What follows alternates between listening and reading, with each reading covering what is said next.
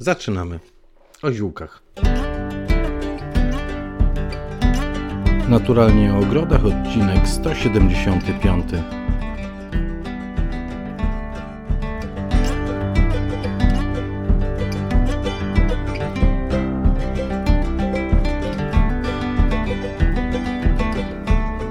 Naturalnie o ogrodach Katarzyna Bellingham, Jacek Naliwajek. Dzień dobry Katarzyno. Wiosna w Wielkiej Brytanii, bo u nas dodatnie temperatury pięknie, przyjemnie. Tak, a on, widziałeś, jak mi się od razu buzia uśmiechnęła, jak powiedziałeś wiosna. Tak, dzień dobry, u nas jest już bardzo wiosennie, chociaż w nocy był przymrozek, ale to jest bardzo fajne, ponieważ rano jest o wiele łatwiej chodzić z psami na spacer, kiedy jest e, ziemia troszkę zamarznięta, zamarznięta, bo my tutaj mamy troszeczkę góry i dolin na tych naszych łąkach, że tak powiem, wierzbowych. Także piękny poranek, rzeźki, ale tyle ptaków już śpiewa. No po prostu coś fantastycznego. No i jak się podchodzi już do domu naszego, to pełno krokusków, już kwitnie. Wow, tak. to nie, to u mnie tylko w szklarni. Ale to tak w jeden e, dzień dosłownie. Narcyziki, małe żonkilki e, kwitną i bratki oczywiście. A tak jeszcze nic nie powyłaziło, jeszcze nie ma ochoty. Może i dobrze. No, jeszcze za wcześnie w Polsce. Tutaj to w gruncie te krokusy. I krokusy będą w, Polsce, w Polsce również oczywiście pierwszymi roślinkami, które jednymi z pierwszych, które rozkwitną. No, mam nadzieję. Dzisiaj e, odcinek poświęcony ziołom, ziółkom e, i różnego rodzaju takim przyprawowo-zdrowotnym e, roślinkom. Mhm.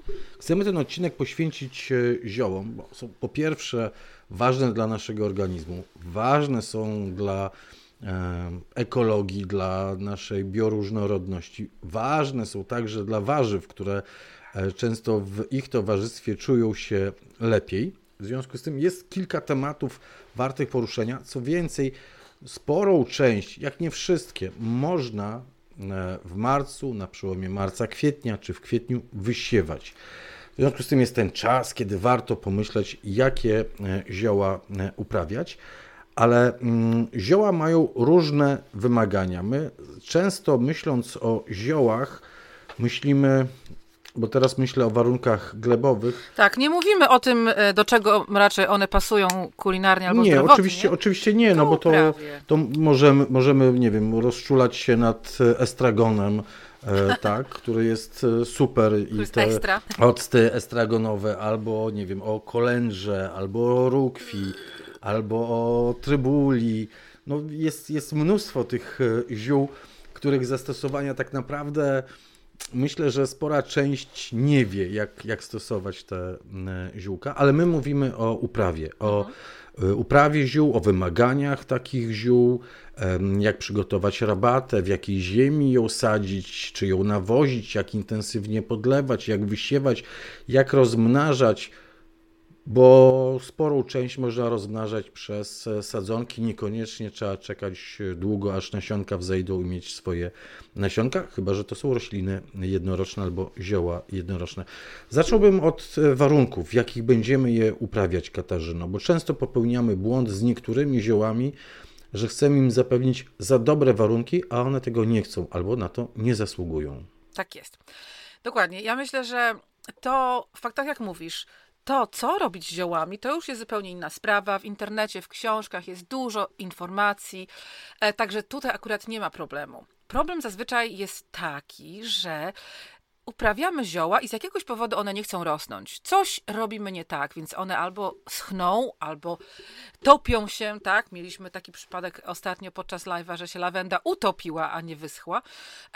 I chyba naprawdę chyba sporo osób nie zdaje sobie sprawy z tego, jak tak naprawdę jest łatwo uprawiać zioła, tylko wiedząc podstawową zasadę, tylko potrafiąc podzielić te zioła. Na, y, na, na, na, ja, nie chodzi tutaj o kulinarne. Na grupy, i, na grupy. Tak. I to nie mhm. chodzi o to, że jedne są kulinarne, jedne są y, do, y, do, do, do apteczki domowej. To nie o to chodzi. Chodzi o to, czy to są zioła zielne, że tak powiem, które mają wszystkie części swoje zielone i miękkie. Powiedzmy na przykład bazylia, na przykład e, rukola, e, ruk, e, rukiew wodna, tak jak Jacek wspominał wcześniej, tak? Nawet koperek, tak? To są zioła, One mają właściwości i kulinarne, i medyczne, ale to są rośliny zielne, które nie mają zdrewniałych części. I są zioła, które są krzewinkami. Tutaj bardzo często się mówi krzewinki, dlatego że to są nieduże rośliny ale to nie są, zauważcie, byliny ani rośliny zielne, bo bylina też może być rośliną zielną, tylko bylina będzie taką rośliną, która będzie wracała rok po roku. Taka cała część nadziemna umrze, a od dołu będzie wracała. Czyli do takich ziół na przykład możemy spokojnie zakwalifikować czosnek szczypiorek, mój ukochany. Albo melisę lekarską. Melisę, przywrotnik ostroklapowy, tak? To można do tego, bo to przycinamy do ziemi i potem ona e, odbija. I to też są rośliny zielne i są oczywiście krzewinki, tak jak mówię. I krzewinki to są rośliny, to są takie mini krzewy. Malutkie krzewy, e, właściwie rzadko się mówi krzewinki na inne, na inne rzeczy, ale ożanka, e, szałwia lekarska, oczywiście lawenda, tymianek, tak? To są krzewinki. I słuchajcie, większość, i tak naprawdę nawet te rośliny, które przycinamy do ziemi, takie jak, które mają jednak troszeczkę zdrewniałe pędy, e, jak melisa, albo jak, e, no chyzop to akurat nie, bo chyzop to jest totalną krzewinką, ale akurat tą krzewinkę przycinamy do ziemi. Dlatego, że on po prostu jest taki fantastycznie od, odrasta, tak? I też się, też się dobrze rozsiewa, ale nie wszędzie musi mieć dobre miejsce.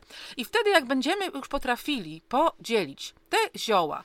Na do jednego worka wrzucić te takie, które mają pełno zielonych części e, i są jednorocznymi ziołami, takie jak właśnie bazylia, jak rukola, koperek, a do drugiego worka wrzucić możemy te wszystkie krzewinki i byliny, to już jest sukces, dlatego że te dwa worki uprawiamy inaczej.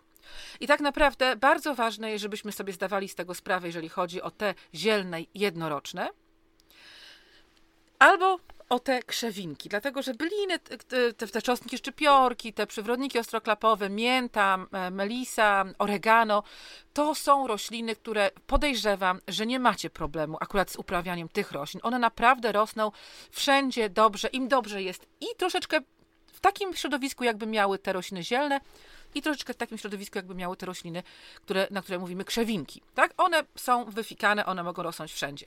Dlatego skoncentrujmy się na tych dwóch grupach, które potrzebują specjalnych warunków. Więc tak, wszystkie zielne, które mają miękkie, e, zielone części, potrzebują wilgotnej, ale nie mokrej, zasobnej e, gleby, Najlepiej, gdybyście mogli je umieścić w warzywniku i uprawiać je dosłownie tak samo jak kapuchy, sałaty, szpinaki i do tego właśnie dodawać wszystkie zioła i kulinarne i medyczne, dlatego że na przykład nagietek jest kulinarny też, ale ta jego kulinarność jest taka malutka, szczerze mówiąc. Się rzadko kiedy y, dodaje płatki wsuszone do jakiegoś ciasta, czy do czegoś innego, czy do ciastek, ale powiem wam szczerze, że jednak e, właściwości nagietka w medycynie, one są niesamowite i każdy, nawet ja, nawet ja potrafię z tego korzystać. także to wszystko idzie do warzywnika, a te wszystkie krzewinki to są rośliny, które potrzebują dokładnie odwrotnych warunków. One bardzo często pochodzą z nad e, basenu Morza Śródziemnego, chociaż niektóre świetnie też rosną naturalnie, rosną w Polsce, na przykład e, przecież tymianek rośnie naturalnie w Polsce, na piaskach, jak się jedzie e, z Kościerzyny do Wdzyc Kiszewskich na, na, do skansenu, to pięknie widać, jak tymianek kwitnie właśnie w tych piaskach, na granicy pomiędzy drogą leśną a lasem, także to jest w takich miejscach granicznych pomiędzy różnymi ekosystemami, także akurat nie wszystkie pochodzą z takich miejsc, ale raczej wszystkie pochodzą z gleby. E, dobrze przepuszczalnej, piaszczystej, kamienistej. E, i nawet nie o to chodzi, że one muszą mieć bardzo ciepło, dlatego że przecież przeżywają spokojnie w zimie, tak, w Polsce. Nawet te rośliny, które faktycznie pochodzą z, z nadmorza śródziemnego, tak jak te lawendy i, i, powiedzmy um, szałwia lekarska, ale muszą mieć zapewnione bardzo dobry drenaż. Muszą dosłownie rosnąć w piaskach. Dlatego y, lawenda dobrze rośnie na kaszubach na przykład, ponieważ na kaszubach jest sporo piasku. Także jeżeli będziecie wiedzieli, że lawendy nie sadzić w ziemi wilgotnej, pięknej, brązowej, ściółkowanej, kompostowanej, wypasionej, gdzie kapusta to by po prostu umarła ze szczęścia, lawenda wam tam zgnije, tak? Szczególnie zimą, kiedy będzie troszkę ta, ta woda mm, zamarznięta. A znowu, jeżeli posadzicie, chociaż nagietki to wszędzie rosną, ale jeżeli posadzicie koperek w ogrodzie suchym, no to raczej nie będziecie mieli tak obfitych pióropuszy, jak na zakonach warzywniku. To wyrośnie, ale to będzie taki troszeczkę nic, nic, nic takiego specjalnego z tego nie wyrośnie. Ja bym e, pewnie za chwilę poddam się takiemu testowi. E, będziesz, ja będę wymieniał nazwę rośliny, no, nazwę ziółka, ty będziesz mówiła, e, gdzie ją posadzić, czy wymaga gleby suchej, czy, czy, czy żyznej. O tak może, mhm. może najlepiej by było to podzielić, bo już wiemy o tej strefie takiej mhm. suchej, suchej, tak, słonecznej, tej ubogiej w składniki E, pokarmowe, już tam wymieniłaś lawendę, e, mówiłaś chyba o tymianku, mhm. tak? Mm, można dorzucić do tego rozmaryn, chociaż on jest uprawiany bardziej w donicach najczęściej, bo jest zabierany mm, rozmaryn na zimę z e, ogrodu. No i lebiotka, to są takie rośliny lebiotka, czyli oregano, tak. które są takimi do, do suchej strefy. No to teraz tak. Y, jednoroczne, Katarzyno, będę ci wymieniał, a ty strzelaj. Zobaczymy, jak wyjdzie z naszym testem. Dobrze. E, bazylia? Do warzywnika. To jak mówię do warzywnika, słuchajcie, jak mówię do warzywnika, to to też się liczy na przykład, że można posadzić w szklarni albo w tunelu. Akurat e, w tunelu by było lepiej, jeżeli chodzi o bazylię, ponieważ to jest jedna, właściwie chyba taka, takie jedno, jedyne zioło jednoroczne, które najbardziej lubi ciepłe warunki, więc ja bym dała pod osłony do warzywnika. Czomber? Cząber górski spokojnie na zewnątrz, ale też jest cząber jednoroczny, który można uprawiać w warzywniku. Jednoroczny. Tak, ale jest mhm. też cząber górski, który jest fantastycznym jest. dodatkiem do takiego suchego, żwirowego ogrodu. Jest piękną rośliną, pięknie kwitnie, jest dosyć niski, tak trochę się płoży. Bardzo ładna roślina. Majeranek? Majeranek do warzywnika, dlatego że to jest roślina jednoroczna w Polsce. Ogórecznik? Koniecznie musicie mieć ogórecznik. Ogórecznik, słuchajcie, jest super rośliną i to jest jedna z tych roślin, e, tak jak nagietek, która tak naprawdę ona e, urośnie wszędzie. Ona i urośnie w warzywniku i ona urośnie na, na suchym i ona urośnie na księżycu i na Marsie. Także spokojnie, jak macie raz e, sobie posadzicie albo wysiejecie ogórecznik w ogrodzie, to już się nie martwcie o niego, ponieważ on zawsze w jakichś zupełnie niespodzianych miejscach się pokaże na wiosnę i będzie pięknie kwit. I nie wyrywajcie go, bo to jest naprawdę piękna roślina, niesamowita niesamowicie miododajny. Pytałem o hyzop? Tak, nie, ale hyzop, ale mówiłam, hyzop jest e, do, y, najlepiej będzie rósł w warunkach suchych. Na gietek to już mówiłaś, mhm. że to idzie e, To jest kolega ogórecznika. Albo koleżanka. Kolendra podobnie. Kolendra podobnie, tak. Kolendra potrzebuje żyznej, e, e, żyznej e, takiej wilgotnej, ale nie mokrej gleby. Trybuła. Trybuła też chyba jest jednoroczną, tak? Rośliną. Ja tak. Tak, to też warzywnik. Tak, o ładnych zielonych mhm. listkach i też do warzywnika. Też i w, warto w by było ją wrzucić. Mhm. W rządku. Słuchajcie, to jest bardzo fajne, ponieważ to są te, jednak te, te zioła, mają to do siebie, że one mają bardziej, nawet jeżeli rosną w warzywniku, to one mają bardziej aromatyczne liście niż kapusta, niż sałata. No sałata nie ma w ogóle aromatycznych liści, nie oszukujmy się. I wiecie, te wszystkie zapachy będą wpływały na, y, mm, na to, że będzie mniej y, szkodników przylatywało do ogrodu, albo nawet przychodziło. Dlatego, że kaczki na przykład, gdy ktoś ma kaczki w ogrodzie i te kaczki wam, wam chętnie zjedzą sałatę, ale jak posadzicie koło tej sałaty jakieś aromatyczne, jednoroczne zioło, to te kaczki tak specjalnie nie będą zainteresowane sałatą, mam nadzieję. Kaczki biegusy. No to teraz, e, jeśli pozwolisz, wieloletnie będziemy strzelali. Arcydzięgiel. Arcydzięgiel jest rośliną dwuletnią i on będzie lepiej rósł w takiej porządnej glebie, ale daje sobie również radę e, w takim na przykład ogrodzie żwirowym, jak ja mam, czyli tak naprawdę dosyć uboga gleba. Ale jednak żwir e, pomaga zatrzymać wilgoć w glebie, więc nie jest tak strasznie e, sucho lepiej, będzie po prostu bardziej obfity, będzie wyższy, jak będzie w, w glebie lepszej, ale da sobie radę w biednej, w ubogiej. Nie mogę pominąć estragonu, bo u mnie estragon rośnie pięknie, e, krzywi się, ma taki sosnowy, oleisty e, zapach. Estragon, tak. Estragon jest przecinany do, do ziemi co roku, ale jest e, na pewno rośliną, która sobie da radę na każdej ubogiej, piaszczystej glebie. Lawendę mówiliśmy, mhm. sucha, sucha, uboga gleba. Lubczyk. Lubczyk, podobnie jak, e, słuchajcie, Lubczyk bardzo podobnie jak e, arcydzięgiel. On da sobie spokojnie radę w ogrodzie z ubogą, piaszczystą glebą, taki troszkę zapomniany, niekochany, ale e, lepiej będzie rósł, będzie miał ładniejsze zielone liście, będzie może, e, no może nie będzie dostawał chorób tak, grzybowych na liściach, bo jednak e, to, to jest taki problem z lubczykiem podczas letnich miesięcy, jeżeli będzie rósł na, w dobrym, e, w takim dobrym, zasobnym miejscu. Może przy okazji warto powiedzieć, że arcydzięgiel warto jest uprawiać, tylko pamiętajcie, że to jest roślina dwuletnia. Tak, ja no, tak szybko powiedziałam, ale to oznacza. Powiedziałaś że, wyraźnie, tak. że to jest roślina dwuletnia. I, to, I wtedy uprawiamy go w ten sam sposób, jak wiecie, jak e, goździk brodaty, jak bratki, jak niezapominajki, jak laki pachnące, które mają kwitnąć wiosną raczej niż latem. Musimy wysiewać go na przełomie czerwca i lipca, na miejsca stałe wysadzać e, we wrześniu i on będzie kwitł w następnym sezonie. On przezimuje, te liście przezimują ładnie e, przez te, te chłodniejsze miesiące i znowu będzie kwitł, znaczy nie znowu, tylko będzie kwit na wiosnę, późną wiosną na początku lata. Tylko pamiętajcie, e, on się pięknie rozsiewa, on ma bardzo ładne kwiaty, bardzo miododajne, ale jak te kwiaty prze, e, prze, mm, przemienią się w nasiona, to szybko, jeżeli nie chcecie, żeby wam się rozsiał po całym warzywniku, szybko warto te kwiaty przyciąć, e, żeby, żeby nie mieć później problemu tak, z, tym, e, z tymi arcydzięglami. A jeżeli się wam rozsieje, no to e, możecie przecież odchwaścić go, tak, że tak powiem. Możecie wyrwać te niechciane siewki, ale koniecznie kilka siewek zostawcie, bo z tych siewek będziecie mieli na następny rok um, na następny rok będziecie mieli piękne arcydzięgle znowuż, tak? No a jeżeli chodzi o lubczyk, to jeżeli chodzi o uprawę lubczyku, co ja, czego ja się nauczyłam i co bardzo fajnie działa, bo ja mam lubczyk u siebie w takim kiepskim miejscu. Tam jest, nie ma tak za bardzo słońca, tak dużo, szczerze mówiąc, on rośnie bardzo blisko mojej, e, mojego głogu śliwolistnego, tak e, niedaleko lasku.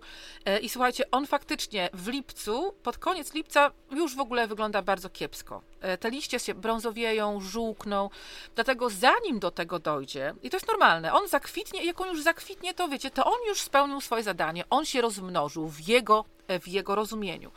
Dlatego musicie zdążyć zebrać te zielone liście w początku, e, w, w, pierwszej części lipca, zamrozić je, później, żeby sobie wrzucać je do zup czy do jakichś innych potraw i przyciąć go do samej ziemi, w związku z tym, że to będzie okres, e, zazwyczaj wiecie, e, lipiec to jest taki, taki czas e, czasami ciężki dla roślin, dlatego że może być sucho i, te, i tak dalej. One już tam zjadły, jeżeli rzuciliście im jakiś obornik granulowany na wiosnę, to już dawno to jest zjedzone. Dlatego jeżeli tak drastycznie do ziemi, w samym środku sezonu przycinacie jakąś roślinę, na przykład lubczyk, to warto pomóc mu troszeczkę, żeby po prostu wrócił do formy. Na przykład weźcie konewkę, rozpuśćcie w konewce wody, garść, obornika granulowanego, albo dodajcie tego nawozu e, z, z hodowli drżownic, pomieszajcie to i podlejcie taką całą konewkę, dajcie takie roślinie lubczyka i on naprawdę, on to będzie e, wam, wam za to bardzo, bardzo wdzięczny i znowu wypuści pióropusz zielonych, pięknych liści. Może nie da rady zakwitnąć, to zależy od sezonu, ale na pewno skorzystacie z liści. I jeszcze przed przymrozkami warto zebrać te liście i znowu zamrozić i znowu mieć e, tak, do, tak, do e, zup zupy. czy do, do, do potraw. E, przepraszam, e, przepraszam Jacku, jeszcze tylko powiem, jeżeli chodzi o, i, o, i o lubczyk i o arcydzięgiel, że nie przesadzajcie tych roślin, jak już są duże, dlatego że one mają palowe, długie korzenie i one się bardzo, one bardzo źle znoszą przesadzanie. Tak, to jest słuszna y, uwaga. Melisa lekarska? Melisa y, jest byliną, którą się przycina do ziemi, ale też będzie rosła wszędzie. Będzie rosła wszędzie i kilka zbiorów liści w ciągu roku. Tak. Trzy co najmniej można. Ominę jedno e, ziółko, bo chciałbym je trochę zachować. E, oregano to wiadomo, że słonecznie sucho i ubogo. Mhm, tak, tak, tak. E, bylica piołun. Rzadko chyba teraz uprawiana roślina, kiedyś bardzo popularna, tak. bo robiono z tego piołunówkę albo dodawano te gorzkie listki do niektórych potraw, ale bylica piołun, jak wszystkie bylice, to też sucha po prostu gleba, nie lubi tak, sucha gleba, bylica się mocno roz, roz, rozmnaża przez, przez takie rozłogi, ona się rozrasta przez, przez korzenie. Bylica jest niesamowicie wartościowa, jeżeli chodzi o dodatek do mieszanek, e, e, do herbat na kaszel, na przeziębienie. Nawet nie wiem, czy nie jest w ziołach szwedzkich bylica. Bylica jest bardzo, bardzo ciekawa roślina, jeżeli chodzi o zioło. W ogrodzie ziołowym może tak rzad, raczej rzadko spotykamy bylicę z dwóch powodów. Po pierwsze, ona no właśnie, ona, y, ona się roz, roz, rozrasta. My mamy w naszym ogrodzie ziołowym, y, przepraszam, w ogrodzie angielskim bylicę ozdobną, luizjańską i ona też się mocno rozja, rozrasta, ale to też jest um, anthemis, tak? To też jest, y, tak? Dobrze mówię? Po łacinie to jest ta sama roślina, a bylica, ale i tak, i tak samo ma właśnie do siebie że roz, tak samo roz, rozrastałaby się w ogrodzie ziołowym, plus Blica ma bardzo zły PR, dlatego że sporo osób w dzisiejszych czasach, kiedy żyjemy w takim zanieczyszczonym, plastikowym powietrzu, świecie, bardzo dużo osób y, jest uczulonych na Blicę. To dalej. Y, o rozmarynie mówiliśmy. Myślę, że tutaj nie ma też co dłużej opowiadać, oprócz tego, że chować go trzeba na zimę, to mamy tak, rukiew wodna. No to o, teraz. Bylica to jest Artemizja, wodna. już mi się przypomniało. Artemizja. Mhm. E, ale wiesz co, Jacku, mi się wydaje, że warto tylko bardzo tak super szybko powiedzieć o rozmarynie to, że. Yy, naprawdę to jest nowość w Polsce, że wchodzą y, odmiany, które są podobno odporne na mro, mrozy. Po prostu u nas się zmienił klimat i w niektórych częściach kraju jest, jest cieplej, ale jeżeli będzie w ogrodzie w zimą przez kilka dni i nocy około minus 15 stopni, to te rozmaryny niestety padają. E, jeżeli przemarznie górna część rozmarynu, bo rozmaryn to jest krzew, krzew tak, e, no to ona, ona nie odbije, tak jak na przykład może odbić jeszcze z, z z, z bryły korzeniowej y, u nasady jeszcze może odbić taka roślina jak na przykład werbena cytrynowa. Ale rozmaryn raczej nie. Rukiew wodna? Rukiew wodna y, na pewno by raczej umarła niż rosła w suchych warunkach i właśnie wtedy umrze. E, jak sama nazwa wskazuje, rukiew wodna najlepiej czuje się w mokrych warunkach, ale będzie też rosła ok w warzywniku, normalnie na zagonie. Również rośnie u nas świetnie, na przykład w tunelu, tak po prostu w rzędzie obok sałat, koperku, szpinaku, tych wszystkich takich wiosennych nowalijek.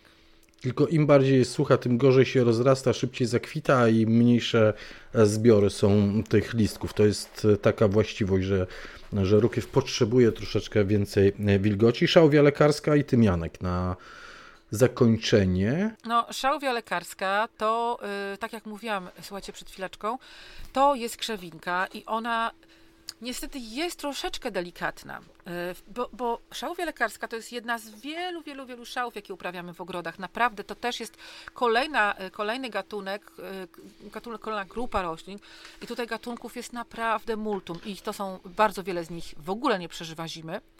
Szałwia lekarska przeżywa zimę, ale bardzo często jej wierzchołki pędów niestety przemarzają. E, I wtedy, dlatego, dlatego warto czekać aż do, podobnie jak z perowską, warto czekać do początku kwietnia, kiedy będzie widać już, które listki przeżyły, a które listki na pewno nie przeżyły i tylko obciąć te listki, które nie przeżyły. Tak to samo z perowską, akurat perowska nie jest zaliczona do ziół, więc nie będę o niej teraz mówiła, ale tak właśnie o to chodzi z, z szałwią lekarską i dlatego, że te czubki e, pędów przemarzają, to niestety my w Polsce, w większości ogrodów, na przykład ja u siebie w Zgorzałem tak mam, nie jesteśmy w stanie doświadczyć e, jej pięknych kwiatów, bo szałwia lekarska ma piękne, fioletowe kwiaty. Ale i, w Anglii to jest normalne, fioletowo-niebieskie w sumie, niebieskie. W Anglii to jest normalne, że one kwitną jak zwariowane wszędzie, we wszystkich ogrodach. To jest normalne i oczywiście też są bardzo niedodajne. A w Polsce ona niestety nie kwitnie, dlatego właśnie, że przemarza. To, podobnie do, to jest podobna sytuacja jak z hortensją ogrodową. Do tego stopnia, że jak ja kiedyś, jak przyjechałam do Polski... po tym moim długim pobycie w Anglii, te 13 lat jak byłam w Anglii, e, zostałam ogrodniczką, przyjechałam do Polski i tak nie byłam do końca, jakoś nie mogłam zrozumieć, czy to jest ta szałwia, czy nie, no bo niby jest salvia officinalis, ale ona nigdy nie kwitnie. I tak zapytałam, chyba to było na rynku, na, na, na targach wiosennych, zapytałam jakiegoś um, szkółkarza, czy to jest to ta szałwia, um, ta szałwia lekarska, Lekarska, która kwitnie na niebiesko. On mówi, nie, proszę pani, ta szałwia w ogóle nie kwitnie. Więc to mi się zawsze śmiać, ja opowiadam często tę anegdotę, no wiecie, no to jak on to powiedział mi też, bo stwierdziłam, że to chyba jednak coś jest nie tak z tą szałwią lekarską w Polsce. Ona kwitnie na niebiesko. Ona kwitnie na niebiesko, tylko że ona nie kwitnie nie w Polsce. I wiecie, wiecie, to mnie rozśmieszyło, jak on powiedział, że ona nie kwitnie, dlatego że nie ma rośliny, która nie kwitnie. Rośliny muszą kwitnąć, dlatego że w ten sposób się rozmnażają. One są po to na ziemi, żeby się rozmnażać, chyba że są jakieś super mocno, nie wiadomo, jakieś mutanty, tak? Które, ale też pewnie mają jakieś sposoby rozmnażania. Na koniec tej listy zostawiają dwie roślinki. Po pierwsze mięta. Mhm. Też jest odmian o, i, i smaków, i zapachów e, różnych. Jakich ona warunków potrzebuje? Mięta? Oprócz tego, że trzeba ją kontrolować, mhm. bo chodzi po ogrodzie śmiało i odważnie. Tak, mięta na pewno, y, na pewno trzeba się zastanowić bardzo, bardzo mocno, zanim wyst- postanowimy wysadzić ją do ogrodu. Nie polecam wam tego, nawet jeżeli będziecie sadzić ją do donic, dużych donic i tak jakby zatapiać te donice w ziemi, to i tak nic nie da, dlatego że mięta po prostu sobie przejdzie górą takiego ładnego, białego korzenia, wypuści, przebije się, na, przejdzie, na, przepełnie na drugą stronę, wbije się do gleby i będziecie mieli zaraz miętę obok. Zanim się obejrzycie, to będziecie mieli samą miętę. Także to trzeba bardzo uważać, ale jeżeli macie takie miejsce w ogrodzie, to dajcie jej, y, to, to pozwólcie jej rosnąć, dlatego że, y, że, że tak, że to jest bardzo miododajna, pięknie aromatyczna roślina, która oczywiście daje nam bardzo smaczną i zdrową herbatę. Ja osobiście y, uwielbiam miętę jabłkową. To jest taka mięta o mięciutkich, kutnerowatych listkach. Bardzo smaczna jest, jeżeli chodzi o dodatek do herbaty i dodatek do takich napoi letnich. I Taka ciekawostka. My u nas w ogrodzie, to, to odpowie na Twoje pytanie, Jacku. E, także nie martwcie, ja, ja tak do brzegu już. E, posadziliśmy ją wiele, wiele lat temu. Nasza sąsiadka Asia za, zastawu przyniosła nam tą miętę, kawałeczek mięty i posadziła pod płotkiem naszym od warzywnika. No i teraz. Od strony domu. Tak jest. I teraz ta mięta sobie tam na początku rosła, bo za bardzo nie wiedziała, co ma ze sobą robić, ale jak się rozrosła, to ona o wiele ma słabszy y, wzrost przy płotku, tam gdzie jest ten żwir, tam gdzie jest tłuczeń, tam gdzie jest, e, no tak raczej sucho, e, tam nigdy tego nikt nie, nie nawozi kompostem, nigdy tego nikt nie podlewa. I ona sobie przeszła pod płotkiem i wprowadziła się do warzywnika. I słuchajcie, w porównaniu e, te, te pędy, które wyrastają w warzywniku, tej samej mięty, w porównaniu z tymi pędami, które wyrastają w żwirku, no to po prostu nie była ziemia. Dlatego, jeżeli możecie dać mięcie lepsze warunki, to ona będzie rosła o niebo lepiej, tak? A jeżeli nie macie, to rzućcie ją gdziekolwiek, dosłownie rzućcie ją, bo ona i tak się ukorzeni i wtedy, um, i wtedy będziecie mieli takie, no, średnie, że tak powiem, plony, średnie kwiaty, bo warto jednak, jak już uprawiacie miętę, to warto jednak zainwestować w te liście, no bo przecież po co uprawiać, jak ona nie da nam pięknych e, e, liści. Do herbatki albo suszonych potem e, na zimę. Zostawiłem jedną roślinę na koniec, jak, jak mówiłem, bo znalazłem nasiona w sklepie ogrodniczym w dziale zioła pokrzywy. Ale co znaczy jeszcze raz, nasiona pokrzywy, Pokrzywy, tak? nasiona pokrzywy. I jestem zachwycony tym, że są w ofercie nasiona pokrzywy, bo oczywiście pokrzywa rośnie wszędzie, tak? Potrzebuje w miarę dobrej gleby. To nie jest roślina, która lubi suchą glebę, tak? I ubogą glebę i tam będzie świetnie rosła. Ona potrzebuje dobrej gleby, ale fajnie jest to, że są nasiona do e, kupienia i można taką pokrzywę przynieść do swojego ogrodu. Można ją wysiać i można ją uprawiać w swoim ogrodzie. To, do czego często zachęcamy. Ja bardzo lubię e, ziołowe napary z e, pokrzywy albo zdrowe. młode listki e, pokrzywy dorzucone do sałatki, takie wiosenne. To są najlepsze wtedy tak. sałatki z takimi młodymi listkami pokrzywy. To jest roślina bardzo zdrowa dla nas i bardzo pożyteczna dla różnego rodzaju organizmów. Jak mówimy o gnojówkach z pokrzywy, to często mówimy i podkreślamy, nie zrywajcie całych roślin, zetnijcie, nie wiem, do połowy, zostawcie, niech ona ma szansę wyrosnąć, niech ona ma czas, szansę rozkrzewić się bo tam piękne motyle będą e, składały e, jajeczka i te gąsienice tych pięknych motyli będą żerować na tych pokrzywach e, i to będzie przyjazna natura, będzie przyjazny gest nasz wobec natury. Więc pokrzywę zostawiłem, że pokazać, że są też, też inne. Oczywiście są nasiona rumianków, są nasiona wielu innych ziół, które można uprawiać. Powiedzieliśmy o kwitnieniu. Powiedziałeś, że każda roślina e, kwitnie. Ja bym chciał jeszcze jedno zastrzeżenie tutaj przy okazji tych uprawy ziół, bo mówiliśmy o e, mięcie, mówiliśmy o melisie, mówiliśmy o tych e, często ścinanych ziołach dla liści, bo potem je suszymy, herbatki z melisy dla spokojności, z mięty, nie wiem, dla smaku, dla rozluźnienia żołądka, czy dla e, poprawienia e, trawienia, ale warto byłoby raz ściąć, podobnie z tymiankiem, który świetną jest e, przyprawą zastępującą chociażby sól w takich dietach mniej solnych, dodaje takiego smaku, że tego, tej soli potem nie potrzebujemy dosypywać, ale warto zbierając takie liście, raz ściąć roślinę, a potem pozwolić jej zakwitnąć, bo to są w większości rośliny bardzo miododajne, przyciągające wiele y, owadów i pięknie wygląda kwitnąca mięta, kwitnąca melisa, kwitnący y, tymianek i wszystkie te zioła, gdy zakwitną, oprócz szałwi lekarskiej, jak powiedziałaś. Mm, no tak, tylko że ta to tak mhm, nie, nie, niekoniecznie będzie współpracowała z nami, jeżeli chodzi o to. No nie będzie chciała zakwitnąć, to już, to, to już tak, powiedziałaś. Tak, ja myślę, że tutaj też musimy y, uświadomić Wam, że mówimy o dwóch grupach ziół. Jedne właśnie zioła, które y, uprawiamy w warzywniku, w dobrej glebie, jednoroczne, wysiewamy, słuchajcie, tak jak i, i, i, i warzywa, tak jak i kwiaty jednoroczne, więc to jest prosta sprawa, tak prawdę mówiąc. I często wpadne słowa uprawiane w międzyrzędziach warzyw, tak. bo one dobrze czują się w towarzystwie warzyw i warzywa dobrze czują się w towarzystwie tych e, ziół. Tak, dobrze się czują w towarzystwie tych ziół, dlatego że oczywiście one wprowadzają bioróżnorodność pod ziemią też, więc te korzenie e, są atrakcyjne dla innych mikroorganizmów i przy okazji to na pewno dobrze wpływa na korzenie tych roślin, które są obok nich. Ale również, tak jak zaznaczałam wcześniej, aromatyczne rośliny zawsze są przyjazne dla warzywnika, dlatego że odstraszają mszyce i inne szkodniki, tak? E, także to są te rośliny. Później mamy rośliny, e, o których mówiliśmy, które świetnie rosną w warunkach takich suchych.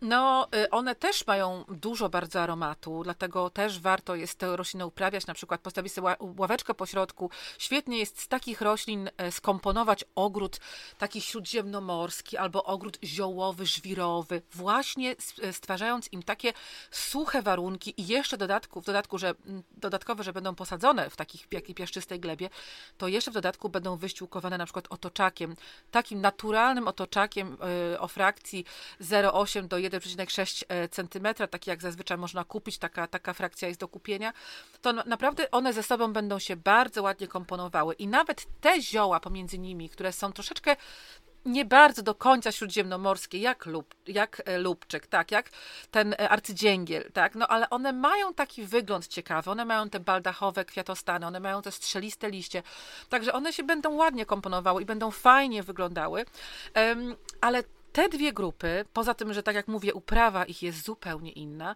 to jednak y, jedna rzecz je łączy. I to jest to, że to są, to są rośliny uprawiane przez nas, kultywowane przez nas, pielęgnowane, które tak jakby wprowadzone są do ogrodu ręką człowieka i to przy tych jednorocznych to taką ręką, y, taką ręką, y, powiem szczerze, że pracowitą, dlatego że jak to przy każdej roślinie jednorocznej trzeba wysiać, przepikować, wysadzić, przypilnować, żeby ślimaki nie zjadły, a przy akurat tych ziołach y, mm, wieloletnich to jest sprawa o wiele lepsza, dlatego że jest mniej pracy. Tam w ogóle przy nich jest naprawdę mało pracy, tylko trzeba je przycinać raz na jakiś czas. Ale i to są dwie grupy roślin, które my sami wprowadzamy do ogrodu. One może są oryginalnie gdzieś skądś skądś pochodzą, że gdzieś, znaczy no nie może, tylko na pewno, tak, gdzieś tam rosną naturalnie, e, pozwala im się tam być rozczochranym, kwitnąć, e, być jak najbardziej dla natury w 100%, a nie dla człowieka, ale w naszych ogrodach będą raczej dla człowieka, chociaż tak jak mówisz Jacku, fajnie jest pozwolić i niektórym z nich, żeby zakwitły. Ale jest jeszcze taka grupa e, ziół, o które ty troszeczkę tutaj zahaczyłeś, które u nas rosną e, w, w naszym kraju, w Polsce na dziko nazywane ja, są... Chcesz powiedzieć dziurawce? Dzikimi chwastami, tak.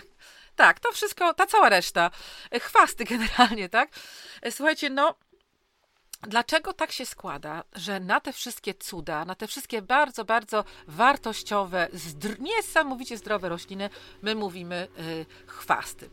Oczywiście tutaj nie mówię o jakichś takich, e, wiecie, nie mówię tutaj o na przykład jakieś solidago po, solidago po polsku, e, te, takich roślinach, które zostały wprowadzone do naszego kraju i po prostu e, się rozbiegły i są takie inwazyjne, jak... inwazyjne rośliny. Inwazyjne, ten kanadyjski, jak się nazywa solidago po polsku? Nawłoć, nawłoć kanadyjska. Nawłoć kanadyjska. To będzie takie rzeczy, tak, czy rdest, e, to są, to o tym nie mówię. Ja mówię o takich naturalnych ziołach, chwastach, które rosną u nas e, po prostu w między, po, po, gdzieś tam w, jakichś chaszczach, y, na, na, na granicy pomiędzy lasem a, a ścieżką, na polanach. Dlaczego na nie mówimy, że to są chwasty? Dlatego, że one I to też jest związane z tym, że dlaczego one są tak zdrowe, dlatego że one mają niesamowite możliwości, zdolności przebicia się. One są bardzo wytrzymałe. I to zazwyczaj dlatego, że one mogą roz, rozwinąć, e, dlatego że są odporne, one są w stanie rozwinąć dużą bryłę korzeniową. One są w stanie ciągnąć składniki pokarmowe w wodę z ogromnej, ogromnej powierzchni pod ziemią ziemi, tak? I to też wpływa na to, że one są takie wartościowe. Dlatego, że one ciągną, słuchajcie, te składniki nie wiadomo skąd. No, na przykład skrzyp ciągnie składniki gdzieś tam, wiecie, z drugiego końca kuli ziemskiej, z Japonii. Naprawdę ma głębokie korzenie, jak wiadomo, skrzyp na kilka metrów. Dlatego jest tak bardzo wartościowy w apteczce domowej. No i dlatego jest tak bardzo wytrzymały i wkurzający jako chwast. Także to, co czyni je, je rośliną wartościową, czyni je, czyni je chwastem. Także oczywiście musimy nauczyć się takiego innego podejścia do tych chwastów. Trzeba, wiecie, no, trzeba walczyć z chwastami, jeżeli trzeba, to trzeba, e, tylko oczywiście nie w jakieś e, straszne, chemiczne sposoby i też nie, nie, ma sensu się zarypać, jak to, jak to się mówi potocznie, ale też na pewno warto przede wszystkim spróbować pogodzić się z ich, e, z ich obecnością w naszych ogrodach, korzystać, korzystać skromnie, pozostawiać resztę, dużą część e, tych naturalnych ziół e, naturze, tak, przyrodzie, bo to przyroda z nich korzysta. My możemy po prostu, tak jak i wszystkie inne e, organizmy, ustawić się w kolejce po kilka listków, żeby sobie zapodać herbatkę zdrowotną, na przykład właśnie z tej pokrzywy, tak? Także pamiętajmy o tych roślinach. To, to są chwasty może, ale to nie są takie zwykłe chwasty. To był hymn pochwalny między innymi dla Perzu, którego kłącze są e, zielarskim e, surowcem dla podagrycznika, Oj, tak, który też ciągnie, ciągnie, a jest tak e, cenny, wartościowe i e, zdrowe to jest e, zioło. Wielu, wielu, no tak, można powiedzieć odważnie, chwastów, które mają właściwości lecznicze. Zresztą ci, którzy zajmują się zielarstwem, czyli zbiorem tych wszystkich roślin, ziół, wiedzą, że tak naprawdę każda roślina ma jakieś własności zdrowotne, jakieś e, właściwości, które można wykorzystać, czy to kulinarnie, czy to e, dla e, własnego zdrowia. Zbliża się marzec, zbliża się kwiecień. Ten, jak powiedziałem, marzec, przełom marca, kwietnia. Kwiecień to w większości jest czas, dobry czas na wysiew większości tych E, ziół, o których e, mówiliśmy. Te nasiona są dostępne na naszym rynku. Można kupić. Wysiewa się dosyć prosto, e, tak jak wszystkie rośliny. Potem Katarzyna mówiła o pikowaniu, o przesadzaniu na miejsce stałe, więc wysiew nie jest trudny, ale chciałem Ciebie, Katarzyno, zapytać o rozmnażanie przez sadzonki tych szczególnie oczywiście tych wieloletnich ziółek. Mhm. Tak, y, oczywiście. Y, ja myślę, że y, tutaj, jeżeli będziecie wiedzieć, będziecie znać te dwie grupy ziół, mm, o których Wam mówię, mówiłam od początku dzisiejszego podcastu, jeżeli będziecie potrafili rozróżnić, że niektóre są jednoroczne, zielne, takie mięciutkie, które się zjada szybko, rozpuszczają się w zupie do niczego generalnie, albo taka grupa ziół, które są troszeczkę bardziej zdrewniałe, mają pędy, liście czasami też, no bo przecież liście rozmarynu, czy lawendy y, w porównaniu z liśćmi no, bazylii, no to przecież jest zupełnie inny liść, tak? Nie tylko kształt, ale chodzi o tą konsystencję. Jeżeli będziecie w stanie rozróżnić te dwie grupy, to też będziecie wiedzieli od razu, w jaki sposób podejść do rozmnażania, dlatego że wszystkie zioła, słuchajcie, wszystkie zioła naprawdę możecie sami sobie rozmnożyć, możecie sami z albo nasionek, albo z sadzonki, e, zbudować cały piękny ogród ziołowy, tak? To, I to no, w taki troszeczkę tańszy sposób niż zakupywanie, zakupywanie dużej ilości sadzonek. I teraz, tak jak Jacek mówił, na początku e, na, wiosną, a później też co kilka tygodni takie e, sukcesywne sianie, słuchajcie, tak co, co 5-6 tygodni, aż do końca sierpnia warto jest od właśnie od, e, od marca wysiewać. E, tylko bazylię to może troszkę później, tak w drugiej połowie marca, bo bazylia naprawdę lubi ciepło, ale właśnie kolendrę, koperek, e, natkę pietruszki, tak, te, te wszystkich tych wszystkich bywalców, naszych zup i kary jak najbardziej. To jest prosta sprawa, nasionka są tanie, z takiego jednego opakowania możecie mieć zylion, zylion roślinek, tak? Ale jak rozmnażać właśnie te zioła bardziej zdrewniałe? Nic prostszego, wystarczy wziąć y, właśnie pobrać sadzonki, tak? Y, sad, sadzonki najlepiej, za, takie, to są takie no, to one są zdrewniałe, no ale to, są, to nie są drzewa, to nie są duże krzewy, to są delikatne krzewinki. Sadzonki e, późną wiosną z takich roślin jak chyzop, z takich roślin jak e, rozmaryn, e, właśnie e, szałwia lekarska, lawenda, tymianek, tak? To wszystko, słuchajcie, warto, bardzo, bardzo super łatwo rozmnaża się właśnie z pobierania sadzonek e, pod koniec wiosny. Po prostu pod koniec wiosny, bo teraz tam nic nie ma. A, a, wiosna to jest dobry czas na pobieranie sadzonek, dlatego że wiosną w roślinie jest najwięcej życia, w najwięcej soków takich, wiecie, życiowych po niej krąży, najwięcej energii ma roślina na wiosnę, najwięcej chęcia do tego, żeby przetrwać, żeby przeżyć jako sadzonka. Dlatego trzeba wstrzelić się w tą wiosnę, ale trzeba również poczekać, aż e, ta roślina wyrośnie, dlatego że ona przecież musi jakieś mieć pędy, tak, do, do tego, żeby to można było te, te sadzonki pobierać. Dlatego właśnie to jest dobry czas. Oczywiście jest jeszcze jeden sposób na rozmnażanie ziół, bardzo, bardzo prosty. I to jest sposób na, rozmnaża, na rozmnażanie ziół, które przycinamy do ziemi, czyli bylin.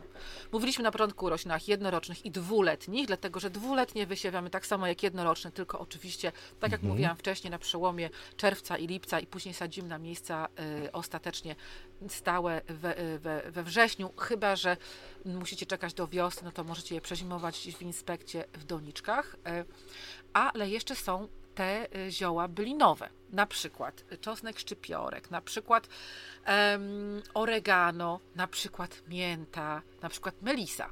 Tak, taka, takie podstawy życia naszego.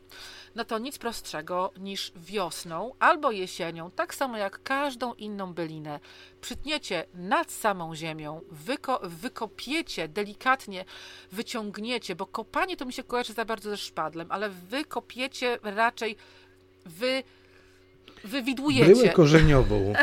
Wywidujecie bryłę korzeniową Delikatnie wyjmijcie bryłę korzeniową za pomocą wideł, nie szpadla, bo szpadlem dużo y, zrobicie krzywdy w glebie.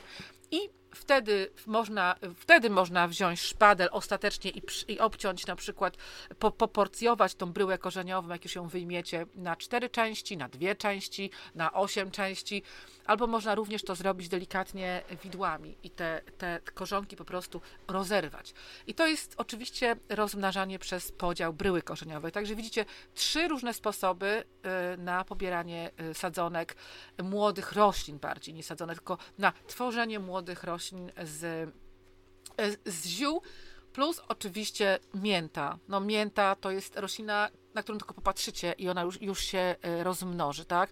I to jest niesamowite. Mięta e, po prostu, czy do, czy do kieliszka z wodą na chwilę, chociaż chyba jak jest kawałeczek korzenia, czy od razu do ziemi czy nawet do lodówki na parę dni, na parę tygodni, na parę miesięcy i potem i tak to jeszcze można posadzić. Także e, bardzo łatwo jest miętę rozmnażać przez sadzonki właśnie z, ko z korzenia, tak? Dlatego ona ma takie długie, białe e, korzenie, na szczęście nie takie kruche jak e, podagrycznik, więc można troszkę bardziej pracować z tymi korzeniami. O, jak lina czasami trzeba, można ciągnąć i ciągnąć. Dokładnie, jak lina. I on świetnie daje sobie radę. Zachęcamy Was zatem do uprawy ziół, czy to w warzywnikach, w towarzystwie warzyw, czy na osobnej rabacie e, ziołowej, czy może zrobicie ogród ziołowy. Ogród ziołowy, o którym wspominała Katarzyna. Ogród ziołowy, który możecie zobaczyć e, w Zgorzałym, w ogrodzie e, Katarzyny, czyli po prostu część ogrodu, gdzie rosną rośliny niewymagające podlewania, niewymagające nawożenia, odporne często, jak w przypadku Odporne często, jak w przypadku e, oregano, na deptanie, a co więcej, depcząc wytwarzamy fantastyczny e, zapach. I w takim towarzystwie e, różnego rodzaju ziół postawicie leżaczek, zaparzycie herbatę z werbeny cytrynowej, która też jest ziołem, które niestety ziołem, które słabo zimuje w naszych warunkach, ale też jest pysznym ziółkiem i spędzicie miło popołudnie, wakacje letnie. Więc zioła w naszym ogrodzie. Nie powiedzieliśmy o tych właściwościach ziół, bo oczywiście odnosimy się do ziół przyprawowych, lekarskich czy mm, właściwościach medycznych. Ja tam wspominałem, że te zioła są bardzo ważne. Ty mówiłaś o, o, tym systemie glebowym, o systemie, ja mówiłem o owadach, więc one są bardzo ważne także dla takiej bioróżnorodności naszych ogrodów. E, tak, i jeszcze nie powiedzieliśmy oczywiście o tym, że możecie spokojnie, spokojnie zioła sadzić w donicach, w skrzyniach, w koszach wiszących, w starych garnkach, w starych wiadrach we wszystkim, w czym tylko chcecie. Dlatego, że one też, w związku z tym, że one, szczególnie te wieloletnie, nie potrzebują zbyt wyfikanych warunków glebowych, to będą też bardzo dobrze rosły w donicach. Więc jeżeli nie macie ogrodu, jeżeli macie balkon, taras, parapet, ganek, wejście do domu, wejście na klatkę, no słuchajcie, cokolwiek, tak? To ogród na dachu to też y, sadźcie zioła, dlatego że to są naprawdę fantastyczne rośliny, które są nawet jeżeli nie będziecie korzystać z nich kulinarnie albo nie będziecie dodawać e, cokolwiek, zrobicie z nich do, do apteczki domowej, to słuchajcie, one są bardzo, bardzo pachnące. Jak tylko wychodzi słońce, to te olejki eteryczne z liści parują jest bardzo przyjemnie i dzięki temu też prawdopodobnie w waszym ogrodzie będzie latać mniej komarów, które będą was mniej nękać. Także warto jest uprawiać zioła i w gruncie, i w donicy. I jeszcze super jest, e, dlatego że ogród ziołowy, jeżeli stworzycie u siebie ogród ziołowy taki troszkę formalny, jak to było w czasach, wiecie, e, w czasach ogródów zamkowych, w czasach renesansu, e, jak takie partery węzłowe czy ziołowe, dlatego że to był jeden z pierwszych ogrodów, ogrody właśnie partery ziołowe, to słuchajcie, to bardzo fantast- bardzo ładnie wygląda dodanie do takiego ogrodu, zresztą do każdego ogrodu, takiego swobodnego również. Ziół na przykład, jeżeli nie macie możliwości uprawiania tych ziół w glebie, w warzywniku, tak, a macie tylko taką, taki kawałek kiepskiej gleby, gdzie będziecie mogli zrobić sobie ogród ziołowy, żwirowy, tak jak ja mam w czy podobnie jak Bestia to ma u siebie w, w Anglii, to po prostu można tu i ówdzie postawić ładne, duże donice, je wypełnić dobrą, podronną, kompostową taką ziemią i w tym uprawiać rukole, bazylię, te wszystkie rośliny, które lubią lepszą glebę. Także pamiętajcie, że bardzo uniwersalne rośliny. Zioła to są bardzo uniwersalne, uniwersalne rośliny i z samych ziół możecie sobie stworzyć piękny, piękny zakątek. Ja y, jeszcze, póki y, mogę coś powiedzieć, póki jeszcze mam głos, to chciałam jeszcze Was serdecznie zaprosić na warsztaty do Zgorzałego. Dlatego, że większość naszych warsztatów, powiem Wam szczerze, jest obecnie już wysprzedana. Naprawdę e, wiklina jest wysprzedana, żywa gleba y, w, w, tutaj jest pierwsza żywa gleba jest wysprzedana, ale żywa gleba w czerwcu trzeciego jeszcze jest.